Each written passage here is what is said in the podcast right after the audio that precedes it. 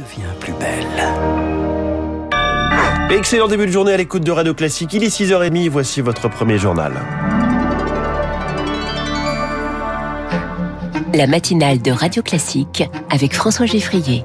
Charles Bonner, l'essentiel commence ce matin avec des prix qui vont encore augmenter. Dès demain, faire son plein, ce sera plus cher. La remise à la pompe de l'État passe de 30 à 10 centimes par litre et celle de Total de 20 à 10 également.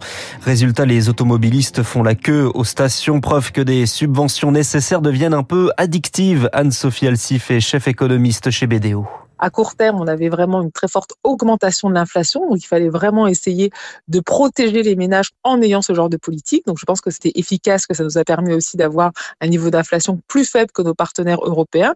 Le gouvernement, avec cette politique, essaie de gagner du temps. Comme l'année prochaine, on s'attend à une baisse de l'inflation, baisse des prix de l'énergie et des denrées alimentaires. Mais en attendant, il faut tenir. Les mesures de soutien ne pouvaient pas euh, toujours continuer. C'est vraiment cet aspect conjoncturel que le gouvernement va devoir gérer pour les consommateurs, ça va être une hausse significative hein, du prix du carburant et ça peut créer des crispations. Anne-Sophie Altif répondait à Eric Kioch. Pour moins dépenser, on peut aussi moins consommer et donc rouler moins vite. L'État l'a imposé à ses agents dans le cadre du plan de sobriété. Mais de là à généraliser les 110 km à l'heure pour tout le monde, non, dit Elisabeth Borne. Je pense que ça n'est pas la bonne voie. Et je pense qu'on a aussi des gens qui ont besoin de se déplacer sur autoroute et qui peuvent avoir des contraintes de temps. Donc moi, je pense que c'est important d'informer sur les économies qu'on peut faire sur l'intérêt que ça peut présenter pour réduire les émissions de gaz à effet de serre, mais on ne peut pas fonctionner à coup d'interdiction. Si on n'est pas attentif à embarquer tout le mmh. monde, on n'avancera pas. Elisabeth Borne, hier sur BFM TV. L'Assemblée nationale examine depuis hier une loi pour augmenter le financement de la sécurité. Une loi de programmation du ministère de l'Intérieur qui prévoit sur le quinquennat 15 milliards d'euros supplémentaires, l'élargissement de la vidéoprotection et le recrutement de 8500 policiers et gendarmes, une partie d'entre eux affectés en milieu rural. Christian Moina est chercheur au CNRS, spécialiste de la police. On a supprimé ces dix dernières années 500 brigades de gendarmerie. Là, on va en recréer 200, donc on peut penser que ça va dans le bon sens. Traditionnellement, euh, la gendarmerie était euh, présente dans tous les cantons où on a 5, 6, 7, 10 familles de gendarmes qui vivent euh, au sein d'un secteur où finalement ils sont contraints de côtoyer les habitants. Ils envoient leurs enfants dans les mêmes écoles, ils vont faire leurs courses aux mêmes endroits et donc ils sont amenés à côtoyer la population. Et la gendarmerie était proche de la population traditionnellement. Elle a pris ses distances, notamment lorsqu'il lorsqu'il y a eu la politique du chiffre au début des années 2000, peut-être on assiste à un retour euh, de cette idée de proximité. Plus de gendarmes, plus d'effectifs, plus de matériel, voilà ce qui ressort de cette loi, mais il manque un aspect pour Sébastien Rocher, autre spécialiste de la police, il faut une réforme culturelle comme chez nos voisins les pays nordiques, ils ont réfléchi euh, au contrôle externe de la police, à l'utilisation de moins de force, euh, moins de violence policière lors des manifestations. C'est pas quelque chose qu'on voit en France. La question de la discrimination ethnique n'est pas abordée en France, alors qu'elle l'est par exemple par le patron de la police de Londres. La police va faire face à un certain nombre d'autres crises euh, qui appelleront probablement d'autres plans pour lui donner plus de moyens. On confond les moyens et la stratégie. Sébastien Rocher, auteur de La Nation inachée aux éditions Gracier, dossier préparé par Victor fort. La politique se fait aussi sur les plateaux de télévision après un échange musclé des insultes de Cyril Hanouna envers le député insoumis Louis Boyard.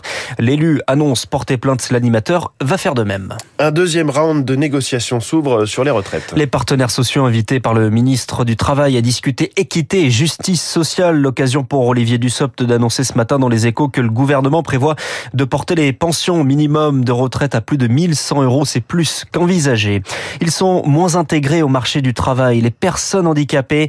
L'écart se réduit, mais l'écart est toujours là. 15% d'entre eux sont au chômage. C'est deux fois plus que la population active.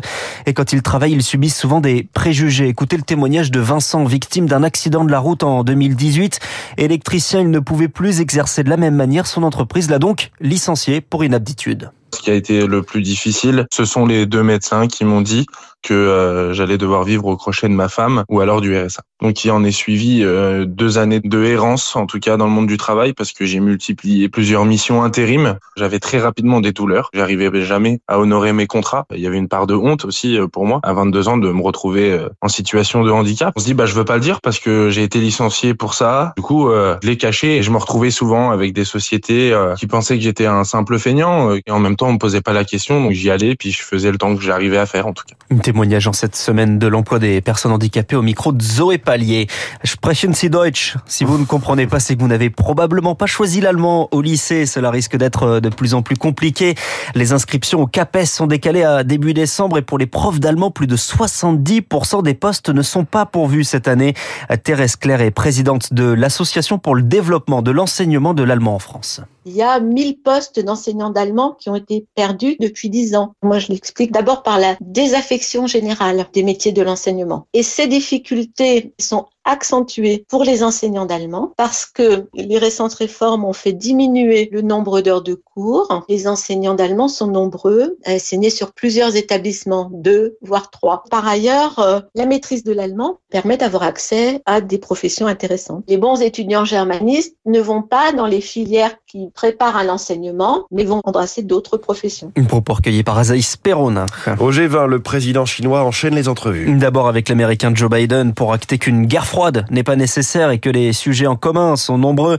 Xi Jinping s'est également entretenu cette nuit avec Emmanuel Macron, le président français plaide pour unir leurs forces face à la guerre en Ukraine, une guerre condamnée fermement par la plupart des États selon un projet de communiqué. Et puis le football, les Bleus entament leur deuxième et dernière journée, c'est court, hein, de préparation avant le mondial. Oui, les Bleus partent demain pour le Qatar à 26 et non plus 25 comme annoncé initialement par Didier Deschamps.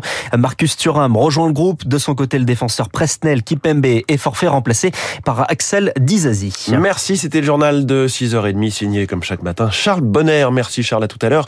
7h30, on passe à l'actualité économique.